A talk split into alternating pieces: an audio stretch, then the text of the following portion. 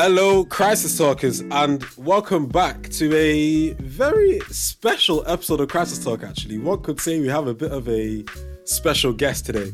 Uh, s- spoiler alert: it's the mayor of Manchester with us, and we're going to be talking about some issues affecting the black community, and going kind of more towards the sources of how we can fix some of these issues. We're going to look into uh, Operation Black Vote Leadership Program, uh, the equality panel that has also started in Greater Manchester, and look into some of the policing issues in Greater Manchester. But anyways, guys, you already know who it is. It is the outrageous one, Will see Angie. Let's get it. Yeah, um, and it's Palumi, and like always, I'm very excited. I'm actually really excited about this episode today because this is amazing. Um, yeah, And what's good, people? It's your girl Lisa, and it's always lovely to have a guest. Never mind the mayor of Manchester. So thank you for taking the time out to speak with us today. Oh, you're welcome. Really great to be with you all. Brilliant. Um, just before we get into it, Mr. Andy, obviously some of us already know you already, but for our listeners that have no idea what a mayor actually does, give us a brief introduction of you, your title, and I guess where you're up to um, with the elections coming up and stuff. Yeah, thanks, Lisa. So I, I am Andy Burnham. Uh, I'm the first elected mayor of Greater Manchester, elected in 2017. Before that, I was a Greater Manchester MP for 16 years, uh, MP for Leigh. Um, so it's an amazing job, to be honest. It's uh, a privilege to do it because there is no better city region uh, than ours, I don't think. Uh, and I'm kind of responsible for everything that has anything that has Greater Manchester in its name is a good way of thinking about it. So transport for Greater Manchester, Greater Manchester Police, Greater Manchester Fire and Rescue Service. So those are obvious things that I, I deal with, but uh, more broadly, I tackle issues like homelessness. Um, I've prioritised support for young people. In many ways, I can get involved in whatever I like. I don't always have all the powers to deal uh, with all of those issues in the way that I would like. But the thing about a mayor is people people don't want you to say to them if they raise something, oh well, I, I, that's not my responsibility. You know, I do have a and because of the profile of the role, I have the opportunity to work pretty much on any issue, working with our councils. So though I have defined powers, I kind of also have a broader role, if you like, over pretty much all aspects of life in Greater Manchester. Brilliant. Thank you so much. Um, so yeah, for our listeners, that's Mr. Andy Burnham, and that's what uh, a mayor does. Um, so let's get straight into it. Firstly, we're gonna discuss statements that were made by the GMP. Um, I think this came after the um, the passing of George Floyd. Um, and the first statement that we just wanted to kind of cover with you was we commit to strengthening our dialogue with the black community and working with Operation Black Votes leadership program to improve, improve representation. So I guess our first question around that is what has actually been done um, to strengthen our dialogue with the black community? Yeah. So just to say something about that statement that we issued um, after the death of George Floyd and all of the um, events that unfolded, I think there was a general feeling amongst myself and the 10 leaders of Greater Manchester that, you know, we, maybe people see a lot of lip service being paid, but not a lot of action. And that was certainly the kind of uh, message I think that was coming through from, uh, from a number of our communities, but particularly the, the black community. So we decided back then to, you know, go up a level really and get more into the space of acting rather than just saying. So the first thing that we've done, uh, and um, it is quite a significant thing. We've fast tracked uh, the establishment of a race equality panel for Greater Manchester. So in the second half of 2020, you know, we did all of the adverts, the recruitment, and it's now in place.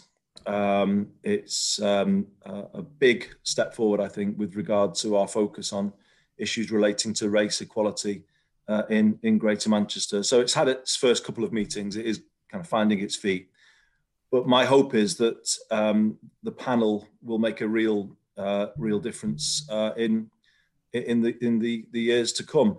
Just one thing specifically: uh, the chair of the panel, Elizabeth Cameron, um, she was involved in the recruitment of our new chief constable. So, you know, in some ways, that's a, a small thing in the great scheme of things, but nevertheless, it shows how already different people are in the room when big decisions are being are being taken, and um, I think that's what we want more of.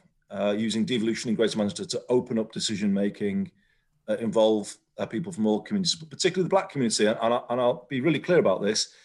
It is obvious if you work in Greater Manchester how underrepresented the black community is in uh, senior levels of not just politics actually, but public services, business, and that needs that needs to be changed.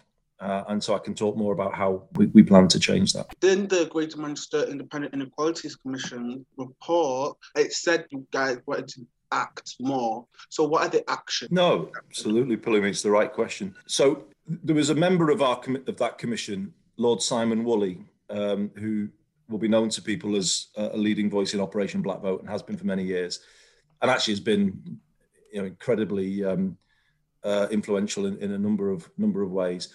So I, I, was talking to him throughout last year about our response um, to, to, Black Lives Matter, and he then he then served as a member of that Independent Inequalities uh, Commission, and there is a clear commitment within it to um, working with Operation Black Vote to establish a leadership and mentoring program. Um, and I'll give you a sneak preview because it's not published yet, but my manifesto is out this week and the manifesto will accept that recommendation um, and we will establish it. And the idea is it's it's basically as the way I see it is to open doors that are currently closed. You know, we, we need to kind of open up opportunity in a much more significant way. Um, to politics, to business, to law, to the media. And the aim is to work with Operation Black Vote to, to do that, to create um, specific opportunities um, for people to gain experience at a senior level within those industries. Uh, and, you know, we're talking about you know, all members of the, of the, of the community. Um, so it's quite exciting, really. I mean, I think it's, it's much needed in Greater Manchester. Um, as I say, the underrepresentation is, um, is, is unacceptable. And I, I, you know, I hope that this can bring some change. The critical thing, I think, is to design it with the community, with people. You know, what I need to understand what are people actually looking for in terms of opportunity, um, and and that's something we'll do as well. You know, I I think that's really that that's that's really a you know good initiative that's that's being put out there. And one thing that just comes to my mind is how can you know this appeal to like the everyday black person who maybe you know can feel somewhat disappointed in their system how, how can you appeal to maybe people who have lost faith in? Oh, i fully understand that. And as i say i kind of touched on it in answer to lisa really. You know that kind of sentiment that came through last year that people were just tired of the words you know I mean, there was just a real strong sense of that. And the action never has quite lived up to the words has it? Um, i think that's um, that, that's very evident uh, to, to me. I mean, I don't want to be too hard on Greater Manchester because I think there is a genuine belief amongst our communities, amongst our leaders, amongst our politicians in equality and diversity. I mean, it's not fake, it's real. But obviously, sometimes the actions are harder, aren't they? And I, so I understand why, um, you know, people feel um, kind of alienated from from the political uh, system. So the the Operation Black Vote uh, program is obviously meant to be a tangible um, example of the change that we want uh, to bring. I have been talking to um, people within the community around a more community led approach to tackling issues related to um, youth youth violence. So we just trust communities more to uh, take more control of those of those issues, and that's something that um, I intend to, to, pursue if if re-elected. Um, I, I, just think there's on a whole range of things. There's you know, the whole question of policing, obviously, we'll come on to that, I'm sure. Uh, we, we just need a much higher level of transparency about the use of police powers against uh, different communities.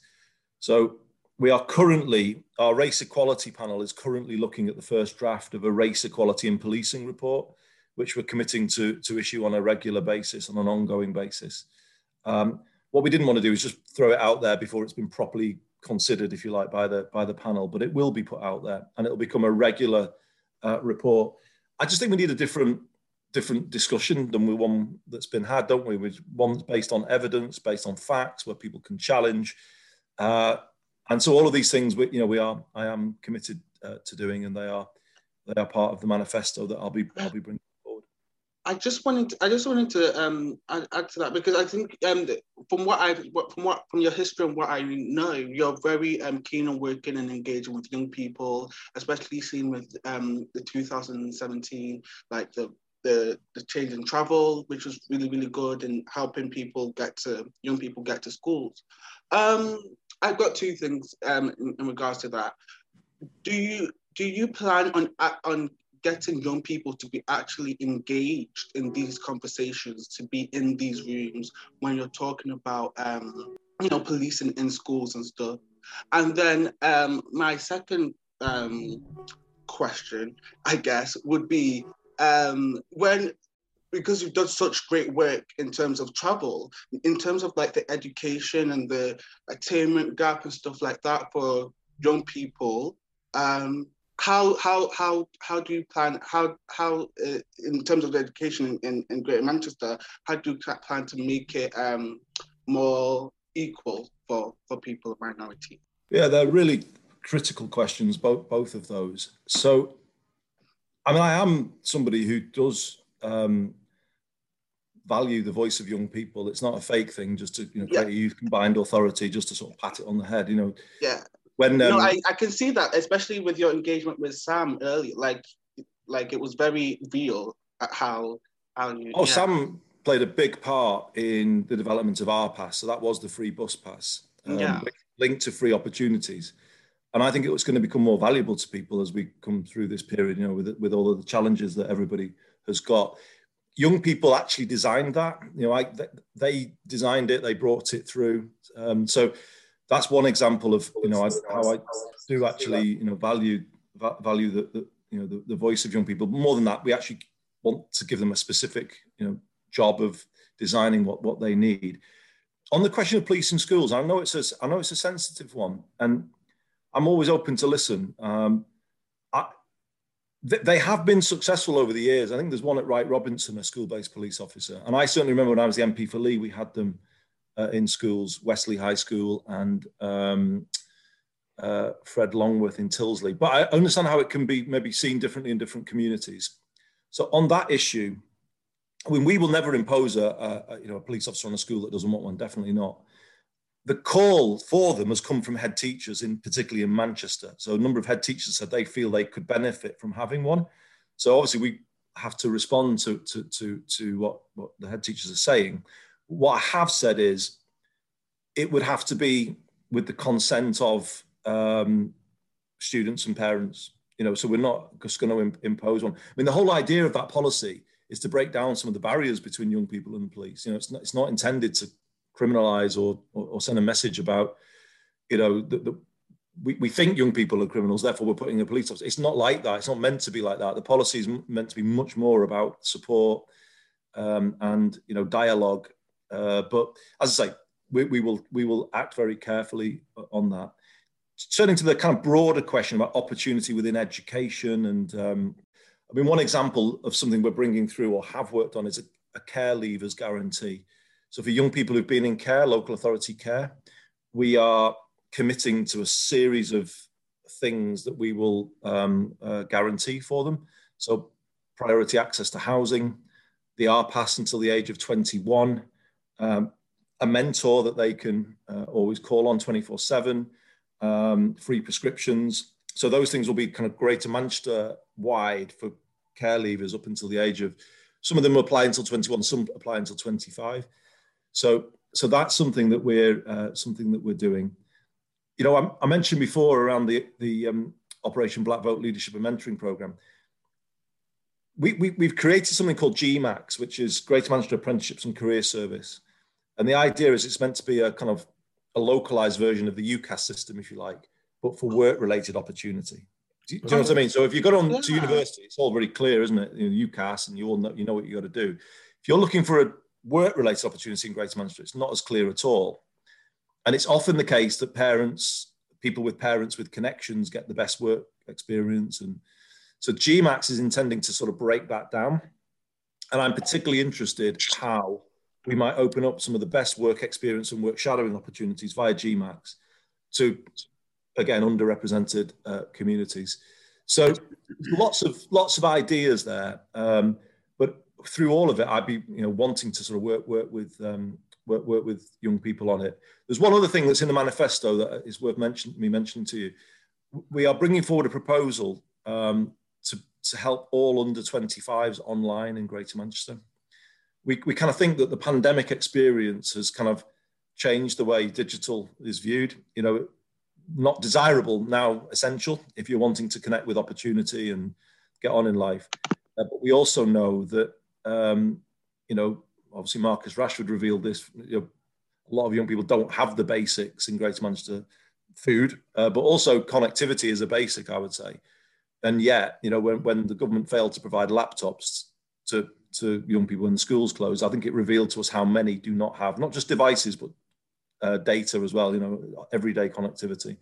So we're going to make a big commitment about all under 25s online. Uh, and that, of course, means you a policy of that kind is kind of focused on those who don't have it, if you know what I mean. Mm. So, you know, we don't have to worry about the three quarters of young people who are online, whose parents can support them to be online. It's a policy that will take us to the quarter or 25% of young people who are not online. And sadly, they are overrepresented in some of our, our poorer communities. You yeah. know, Andy, um, I'm curious. Oh, sorry, Lisa. I, I'm just curious as to how you would go about identifying the ones who are not online to then, and then how would you fulfill them? Is it providing a laptop or is it maybe getting them computer clusters or something like that? It's a good question, William. I've actually been thinking about it over the weekend. So schools can help us identify, let's say, school age young people who are not online, or colleges can. So that is is perfectly possible to be to be done. You know, if, uh, if, if somebody's not able to learn at home, you know, their school or college will know that, and then they can work with us to see if we can find a solution for them. But, but more broadly, I was thinking that I'm just going to make it an application system. So if somebody is under 25 and can't isn't online every day because they can't afford it, what I'm thinking of doing is creating a system where they can just apply to say, "Can I be helped online?" Um, and then we will come in and see what it is that they need. Because in every case, it might be slightly different. It might be a, a, a device issue for some people. It might be a, a skills issue for, for others. It might be a, uh, as I say, a data issue.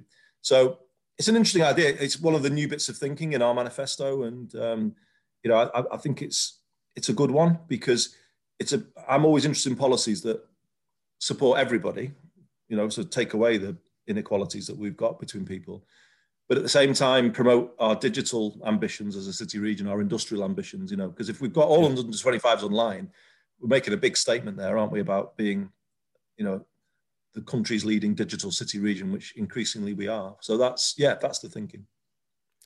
That's good to hear. That's good to hear.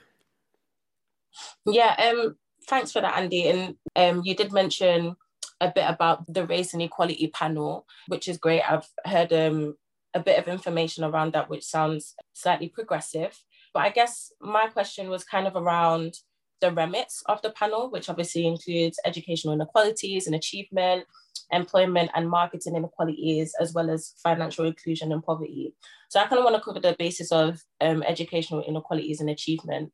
Um, how does the theme of education inequality align with 20 new police officers being deployed um, across Greater Manchester?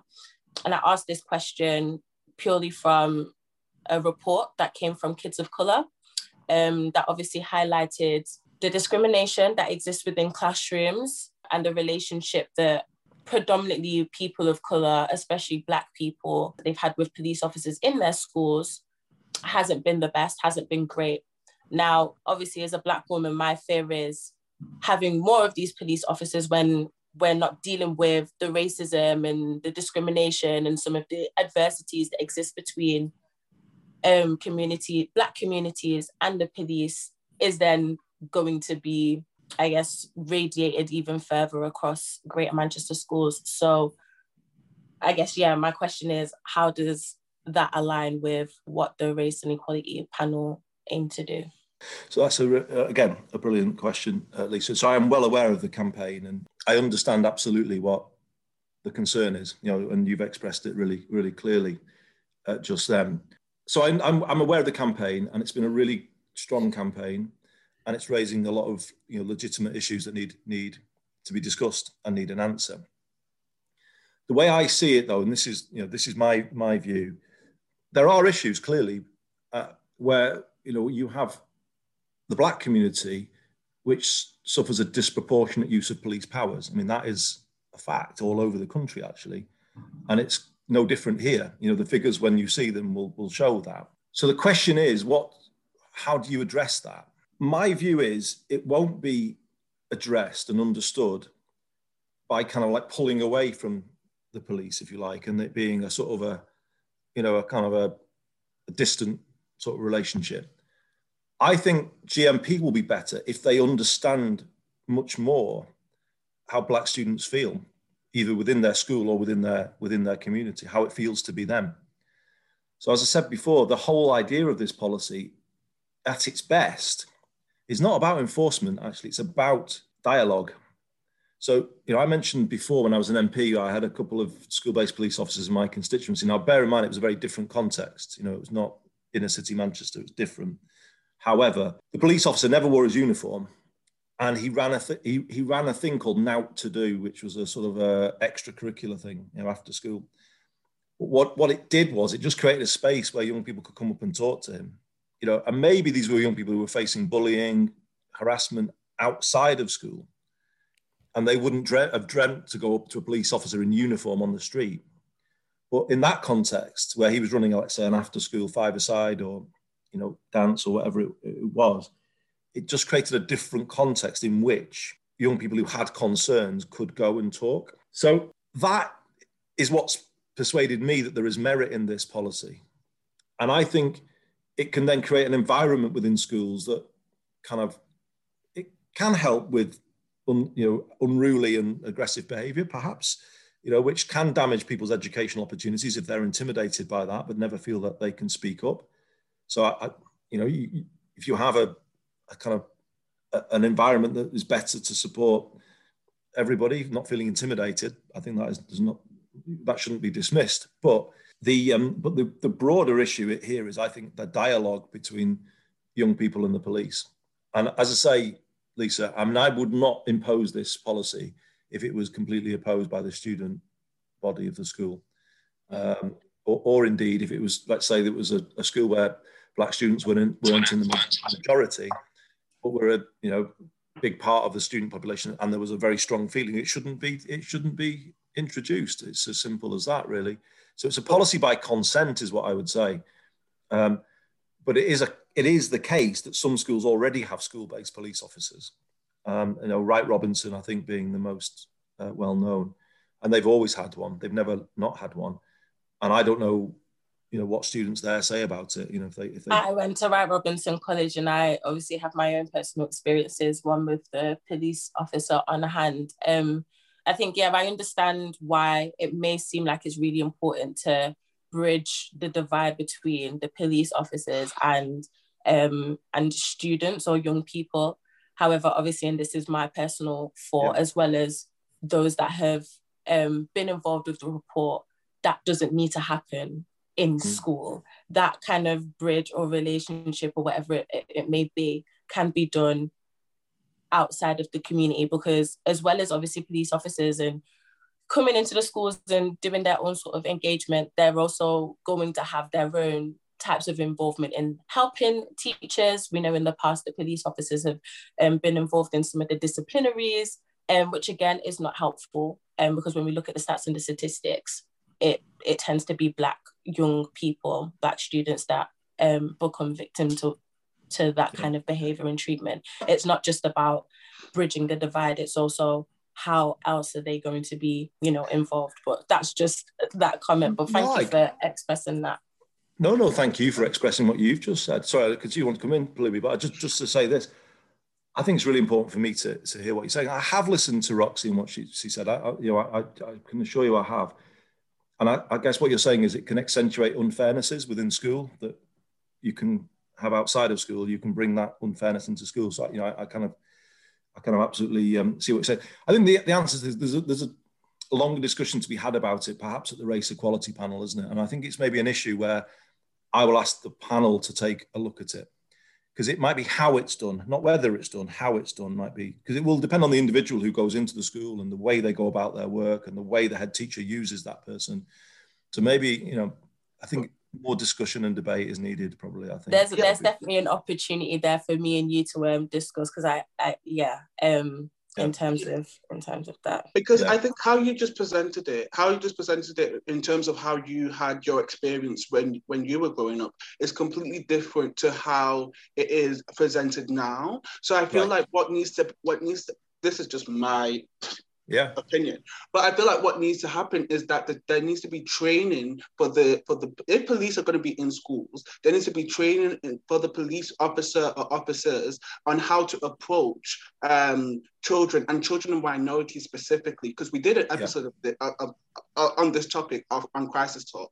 And this is what we were saying because I, I, I this is now this is my personal belief. I i'm of the belief that police don't need to be in schools. However if they are going to be in schools they need to be in schools in a trained way whereby they can't approach somebody, a child, how they would approach somebody who's much, much older. And I feel like that's the that's the distinction in the way in which um, police approach and the way in which they deal with um, children in schools. I know you have to go. I just wanted to say um, one comment. No, I, I, just wanted, before you do, for, you, for yeah. your last thing, sorry, me, but I yeah. think you're both making really important points. And um, I think what we need to do is maybe press the pause button on this policy a little, don't we? And, and We've got a new chief constable coming in.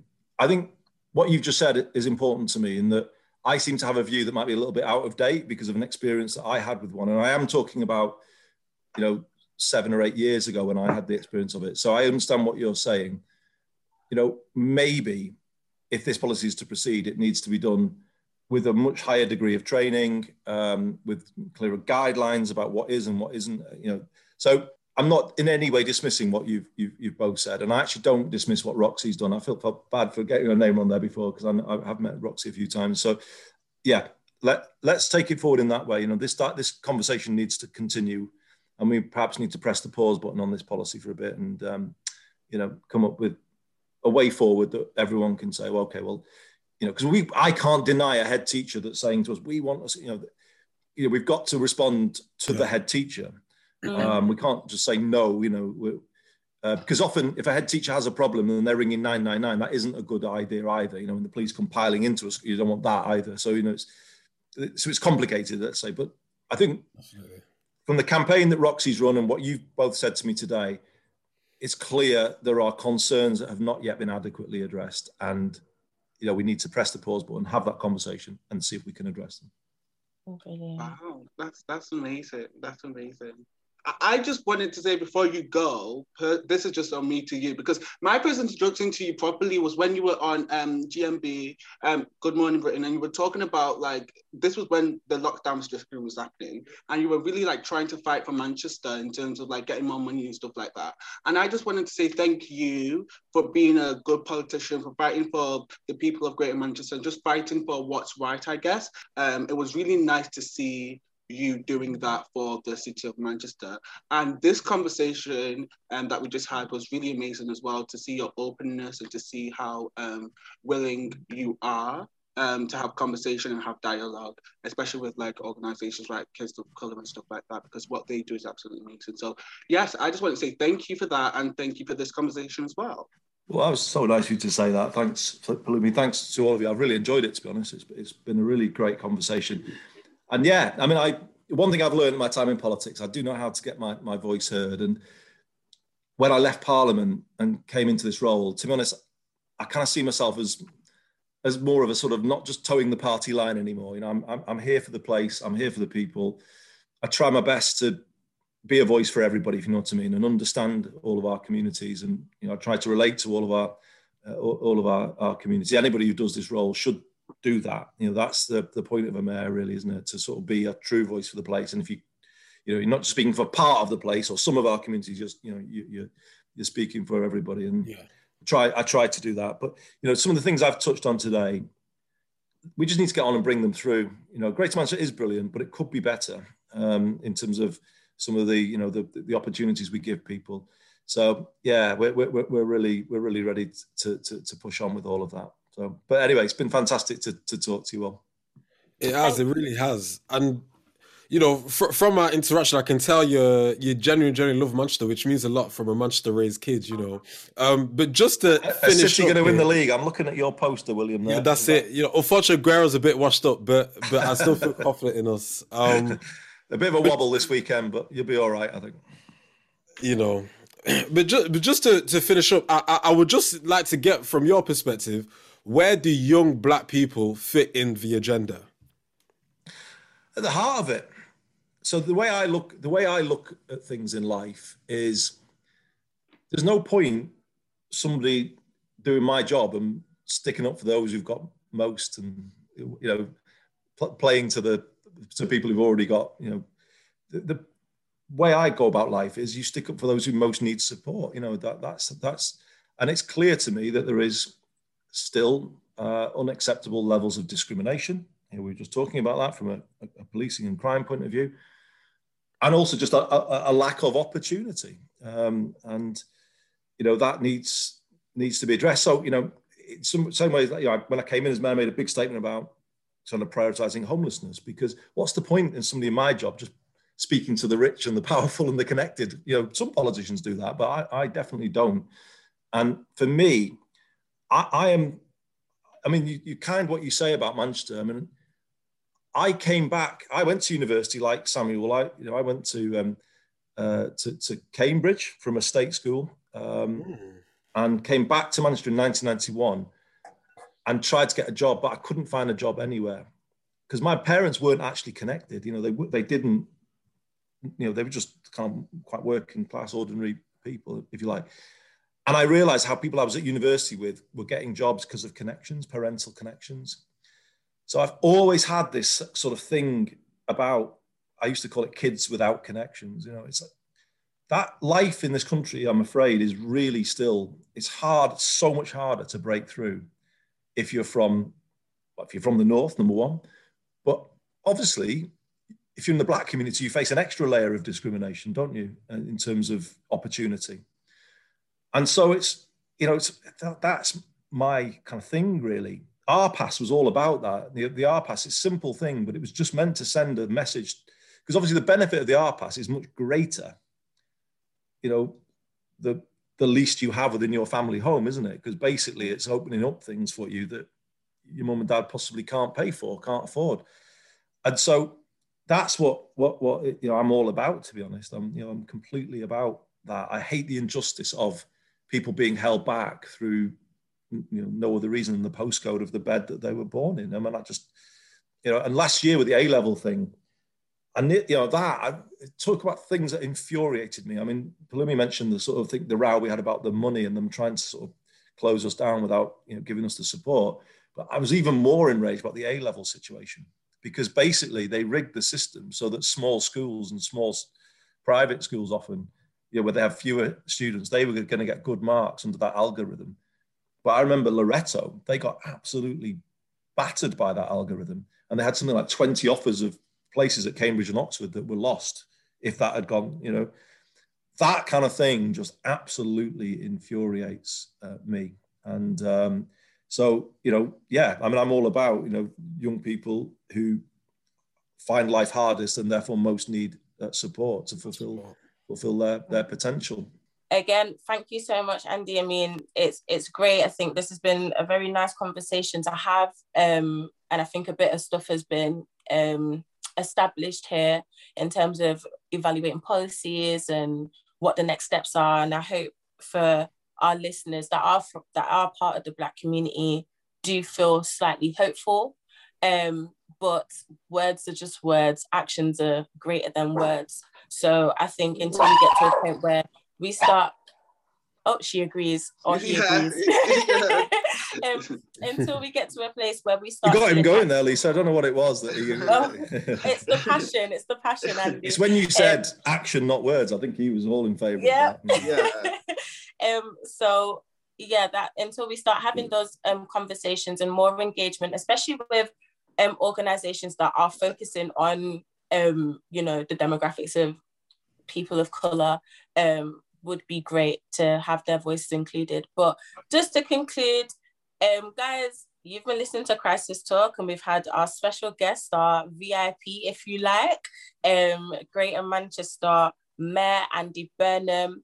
Um, thank you so much for you know giving us your time to discuss yeah. this. Um, it's been absolutely amazing. Um, and also good luck with your elections coming yes. up. Just as your final your final words, how important is it for you for young people to get in, involved with voting? Um, or if it's important, I was being quite biased there.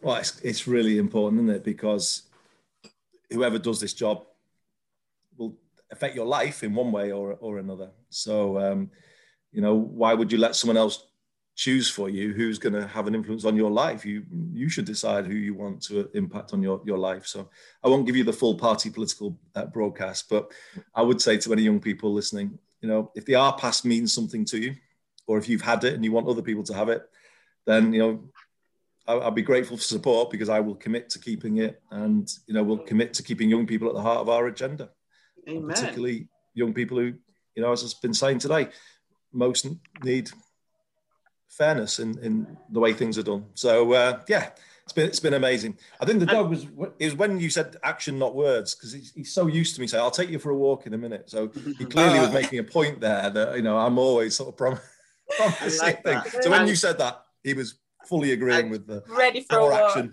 fewer words. If you if you are re-elected, um, I, I think it would be really good to have you back on Crisis Talk. Yeah. So we can see any improvements and like, you know, even more engagement with like organizations like Kids of Color and stuff like that. So yeah, it'll be it'll be good to carry on this conversation. Why don't we have a debate with Roxy and Kids of Colour on, you know, why not a debate, but a discussion, if you know what I mean, on, on this platform after after the election. Um, I've actually been working. I've been working with Kids of Colour for the past year, um, and it's just to you know throw, throw you under the bus a little bit. Um, um, so you know, if you would like to set up that meeting, because I know that we've tried to um, re-engage with you, especially with the a letter that we rewrote to you again. Um, maybe just it might be just a matter of time and hasn't been great. Um, but we definitely like to set up that conversation so we can talk more about that. Um, yeah. I think what happens, Lisa, is that we get letters and sorry, mm. I wasn't, uh, but I was just saying we get a lot of letters, and sometimes the you know what we, what we have in our system is there's policies within GM, and people will just reply to the letters, and you, you and sometimes you know you get you know quite a standard response but that's not you know not not justifying it but i'm saying that's just just how letters can get dealt with at times. What, what i'm committing to today is let's have a new new dialogue about all of this. Um, yes. I'm more than happy to do it on crisis talk um yes. Thank you. Yourself I think that'd be amazing. person yeah hopefully it'll be in person this time because yeah. yeah